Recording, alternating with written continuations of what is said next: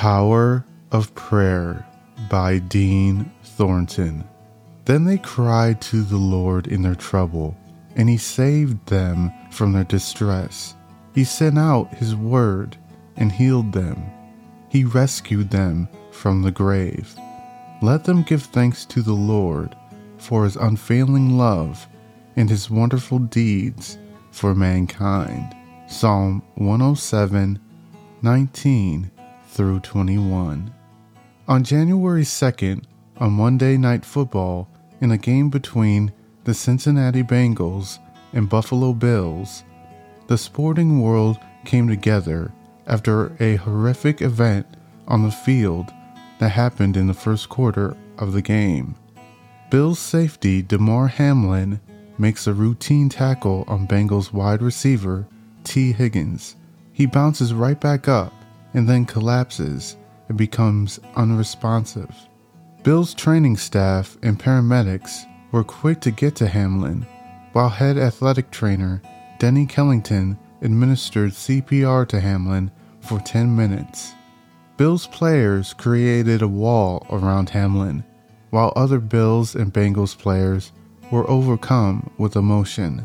You start to see players from both sides consoling each other and also start to group up to pray. Paramedics were able to give oxygen to Damar and take him to the hospital. The sight on the field was heart wrenching for fans on the field and also for those watching on television, and for me as well. Concern and support soon spread across social media, and the hashtag Pray for Damar started to trend. For the next few days, Damar was listed in critical condition, and there was so much unknown information on his injuries. It wasn't until today, four days later, that doctors took the breathing tube out and Damar could speak and was able to FaceTime his team. Just a day before he awoke and asked who won the game, the doctor then told him that he did win the game of life. Over these past days of seeing Damar fight for his life, we also saw fans and many across the sporting landscape come together to share their love, support, and prayers for him. It was beautiful to see, and the love the players showed each other during a time where they were most vulnerable.